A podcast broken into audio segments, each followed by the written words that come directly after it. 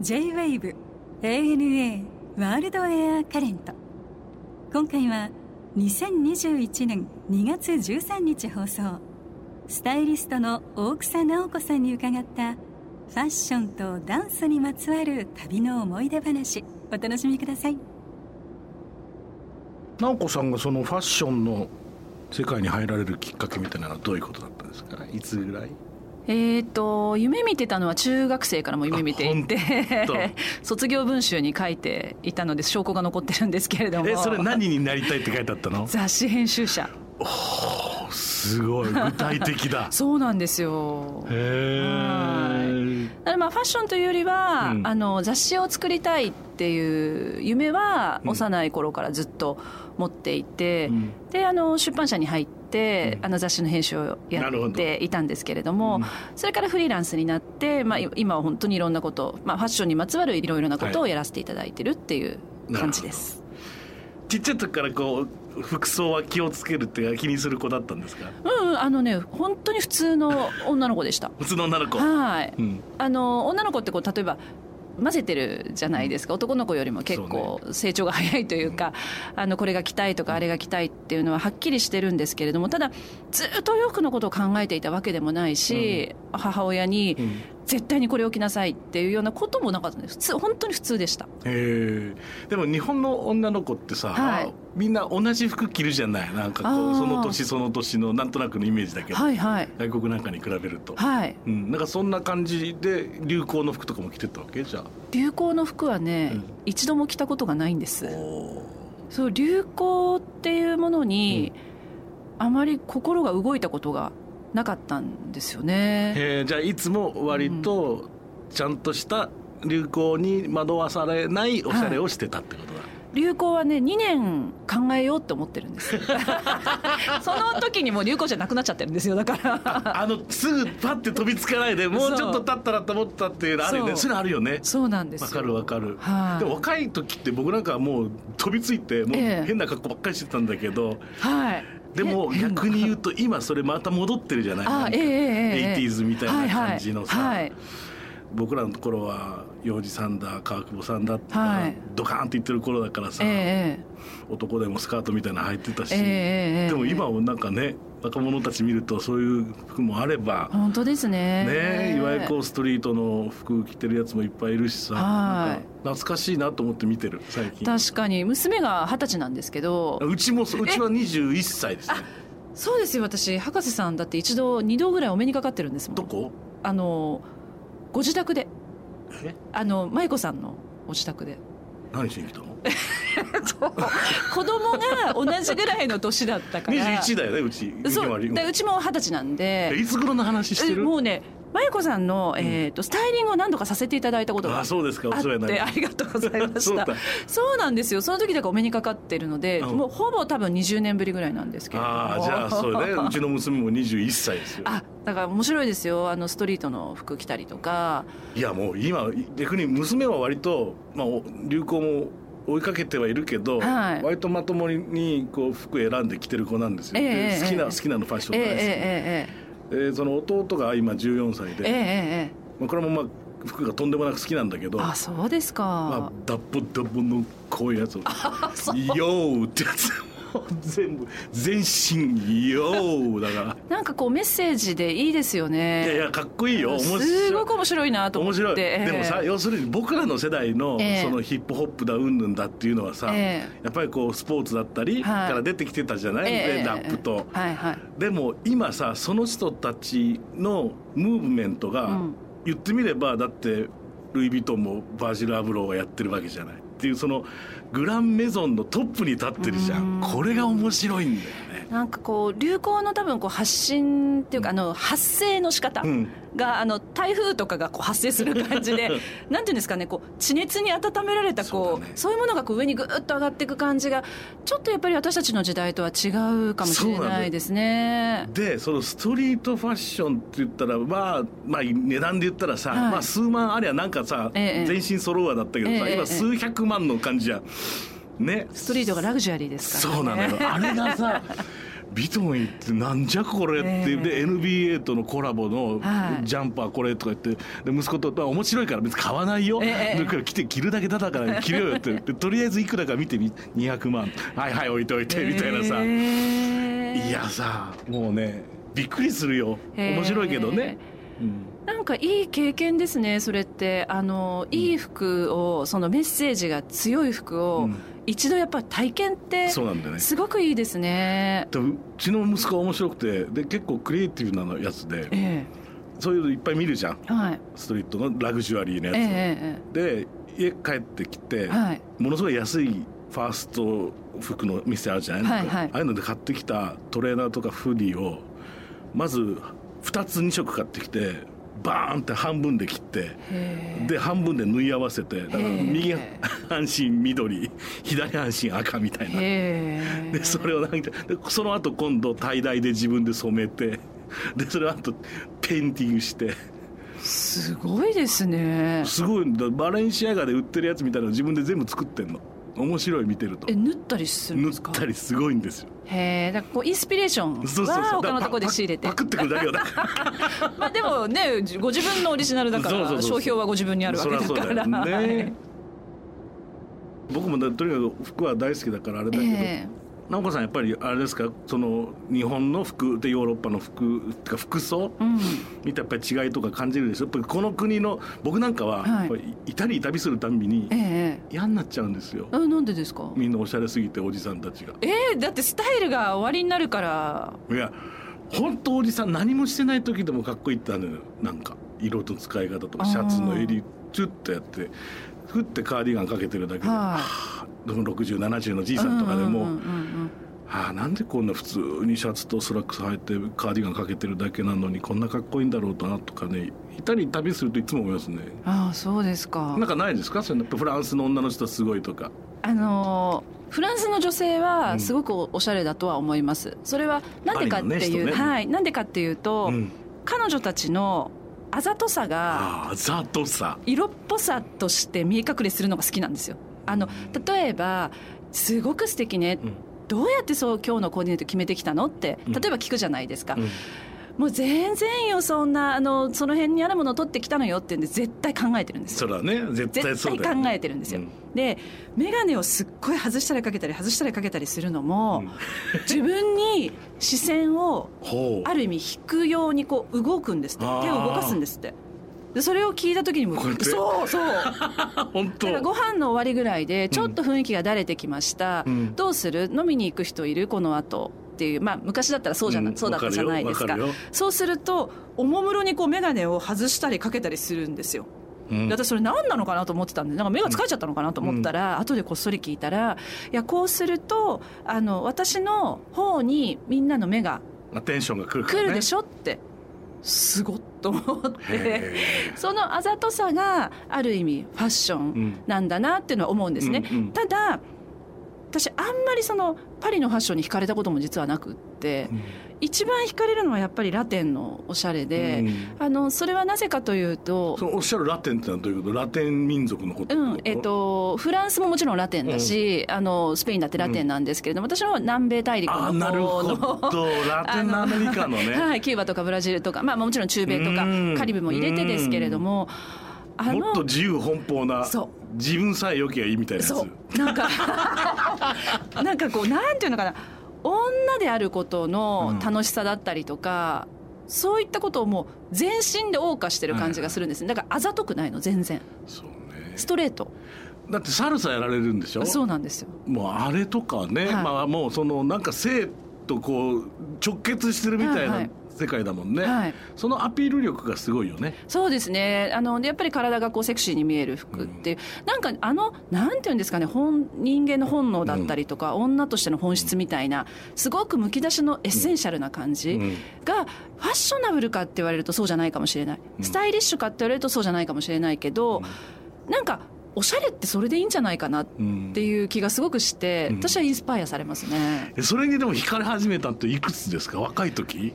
えーとね、初めて惹かれたのはにじゅうごさいぐらいの時ですね。それは踊りから？そう。えどうやってきっかけは何だったか。なんかね、それまで本当にネイビーとグレーとブラウンしか私のワードローブはなかったんですよ。あの子供の頃から、うん、あの出版社に入って勤めた雑誌が、うん、とてもストイックで、うん、禁欲的で、はい、知性のあるおしゃれをしましょうっていう雑誌だったんですね、うんうん。だからこうラテンのクラブに初めて友達に連れてってもらった時に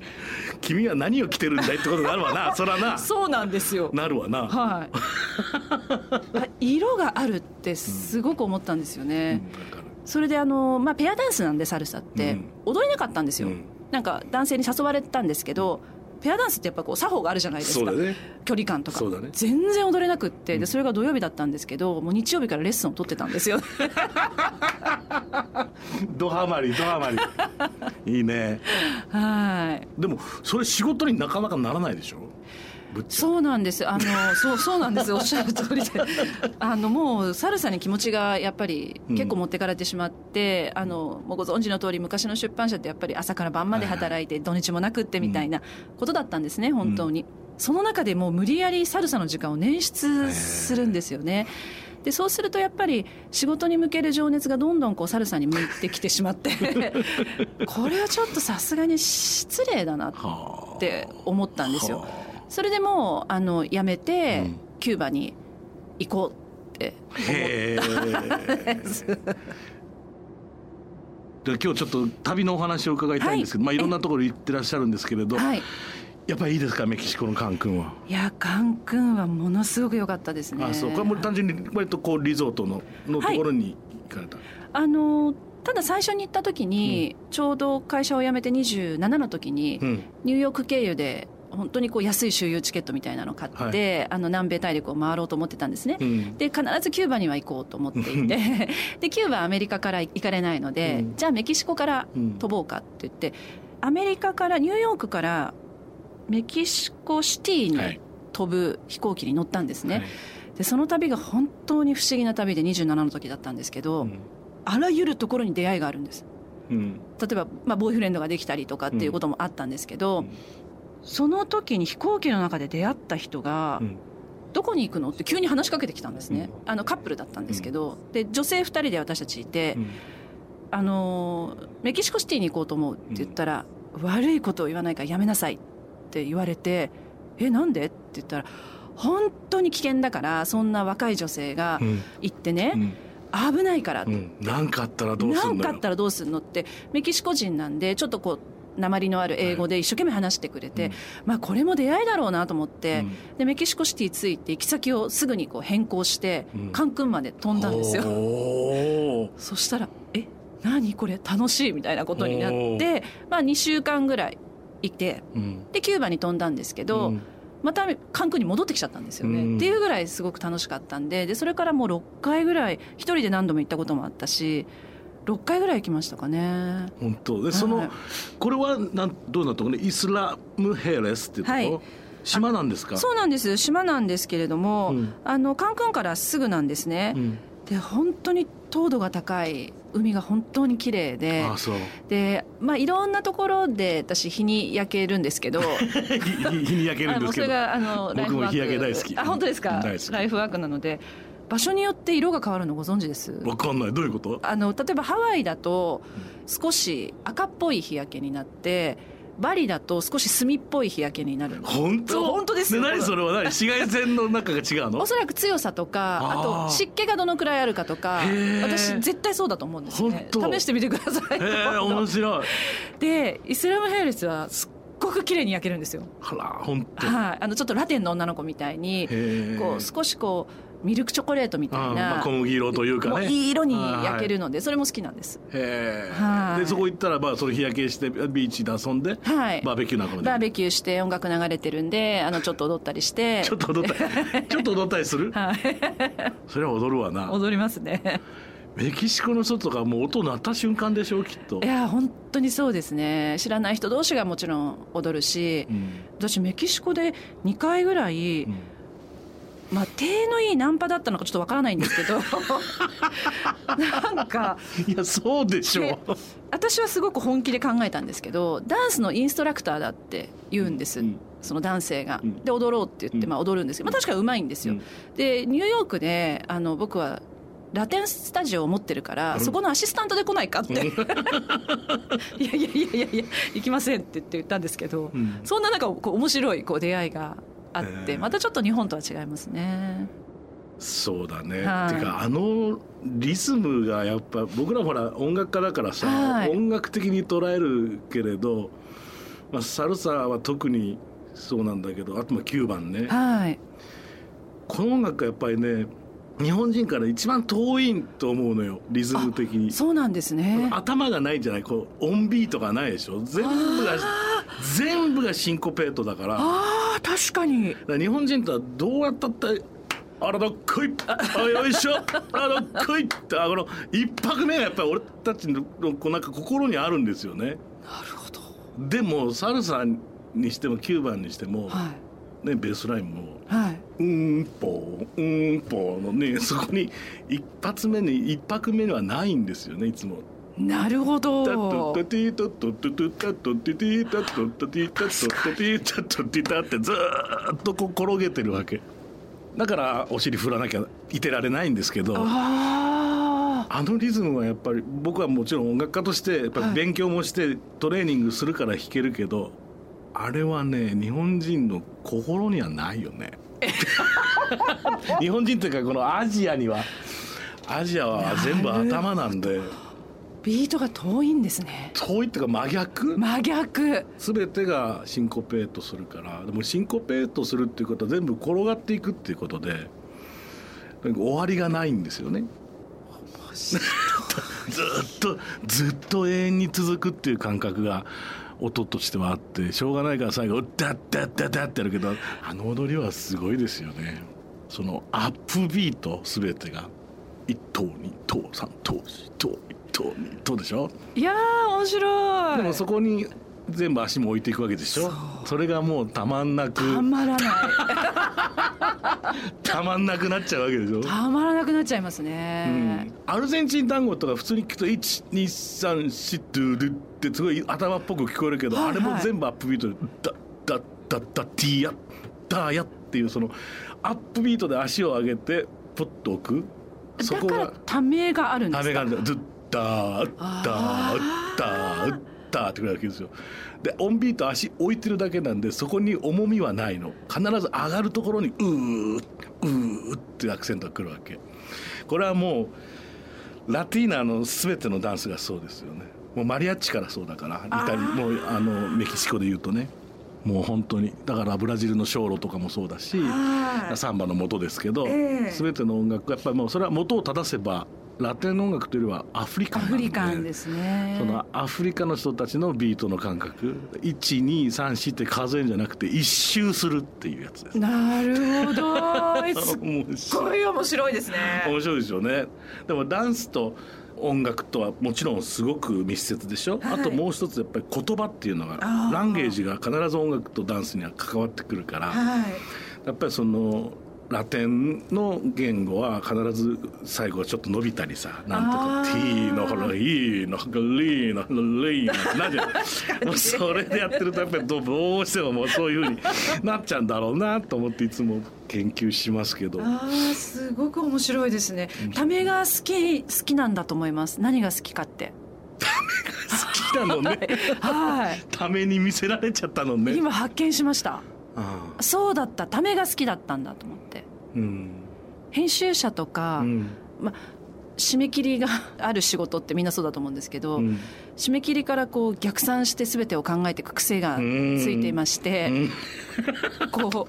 うよく勝手にリードしないでって言われるんですよ、うん、最初の方は踊ってる時に、うん、なんとなくこう相手を先に読んじゃうっていうか、あこう来るだろうとか、はいまあ、これが定型だよねってパターンがあるからね。パターンがあるから、うん、だけどライブってやっぱそうではなくって、うんね、もちろんその人の気分とか、まあ、ふたりのこうシンパシーみたいなものだったりがあるわけじゃないですか、うん、だからもうちょっとこう貯めてほしいみたいなことを最初言われて、貯めたことがない女だったから最高なんだけど全部一歩目で自分でもう出ちゃうみたいな感じだったので、うん、それがすごく新鮮だったんですね。でなんかこう逆にそこがとてもフィットして、うん、楽しかったですね。いやそれはでも多分やっぱり好きなねビート感で特にサルサみたいなものを踊ってると、はい、普段歩いてる時のテンポ感とかリズム感も変わってくると思うのよ。やっぱ自分が楽しい、ね、はい、テンポ感があるじゃないですか、はいはい、そりゃね生き方違うよなと思って、僕もたまに好きだから、えー、六本木のね、まあ、今がちょっと前の話ですけど、はい、六本木の深夜のさサルサクラブとか、えーえースコーン入ってお会いしたいまあ僕ら飲んでたらうわーってやってるだけだけど、ええええ、あそこに入るともう完全に違う世界観になるじゃない。なんか違う世界観ですね。価値観が変わるじゃない。変わります、はい、あれがやっぱりねスパークする要因だよね、あのリズムとね、あのゾーンがちょっと違いますよね。ゾーンが違う、はい、あれいいですよね、うん、でずっと続けてる。今でも踊るの？あのはい、まあさすがにねあのそんなに頻繁には、うん、あのもちろん行かれないような状況が続いてましたけれども、うんうん、結構最近までというか大丈夫だった時は行っていましたね。すごい体力使うし、あれあの私すっごい体力があるんですよで朝だからよじとかごじまで遊んでバカでしょ、もう娘に怒られるよあそうそう、あの一番下がまだじゅっさいなんであのセーフみたいな。そういやいやいやセーフか最高だね。でもろくじまえにこうベッドに滑り込むみたいな感じ。いやいいですね、それもやっぱり一つだよね。はい、そうか。えー、じゃあそれでもう南米大陸にずしょっちゅう通ってるうちに、はい、え旦那様もあちらの方、はい、そうなんです。どこで出会ったんですか？それこそサルサクラブで出会いました。タンタタンタンタンタンタンタンタンつっていいね講談社より、えー、とタイトルが面白いね。飽きる勇気飽きる勇気、はい、飽きる勇気飽きる勇気深いねそれ。そうなんです。副題が好きなことに割にフォーカスする生き方、はい、あなるほど。飽きることはマイナスではない。メッセージとしてはどういうこと？飽きること、例えば何に？なんか例えば、うん、私大体ごねんでワンキャリアなんですね、あの自分の中で。ほう。あの最初に勤めた出版社もごねんじゃくで辞めてるんですけれども、それ人によってもちろん違っていてさんねんの方もいればにじゅうねんの方もいるかもしれないんですけれども、そのごねんごとの自分のこうなんて言うんでしょう、変化みたいなものにまあすごく敏感に、そして素直にあのなった方がいいですっていうことだったりとか、あとこう我慢して続けることがあの善ではないよっていうことだったり、あとこう自分らしく生きることっていうのは決してわがままじゃないよっていうことだったりとか、いろんなメッセージが入ってる本になるんですね。だから飽きなさいってことではないんですけれども、ただ自分のことをとにかく大好きで自分に敏感でいてほしいし、あとこう自分を素直に受容してほしい。でその自分が発してるメッセージっていうのは絶対に外さないように、自分がちょっとこう違うなとか、あここにいるとなんか違和感があるなとか、うん、あんまりここにいる自分って好きじゃないんだよなとか、うん、そういうのはとにかく敏感になってあげてくださいっていうようなあのメッセージですね。ああいいよね。でもさいや要するに普通に自然にいなさいってことなんだけど、はい、常識とかさ、はいはいね、いろんないろんなことで考えると、はい、いや我慢しなくちゃなんないことってのは出てくるってことだよな、はい、要するにな。なんか枠とかしがらみとか、ね、常識とか人が決めた習慣とか、うん、そういったことに自分で自分を縛らないでください、うんっていう本になってます。素晴らしいですね。いや皆さん本当にぜひ読んでみてくださいね。ありがとうございます。えー、っとこれはだからもう売ってるってことね、はい、講談社より出ています。飽きる勇気。さてこれはもうあのゲストの皆さんに伺ってるんですが、はい、直子さんにとっての旅って一体何ですか？ダンスですね笑わないでください。踊ってなさい、もう一生踊ってなさいありがとうございました。ありがとうございましたバカなのエーエヌエー World Air Current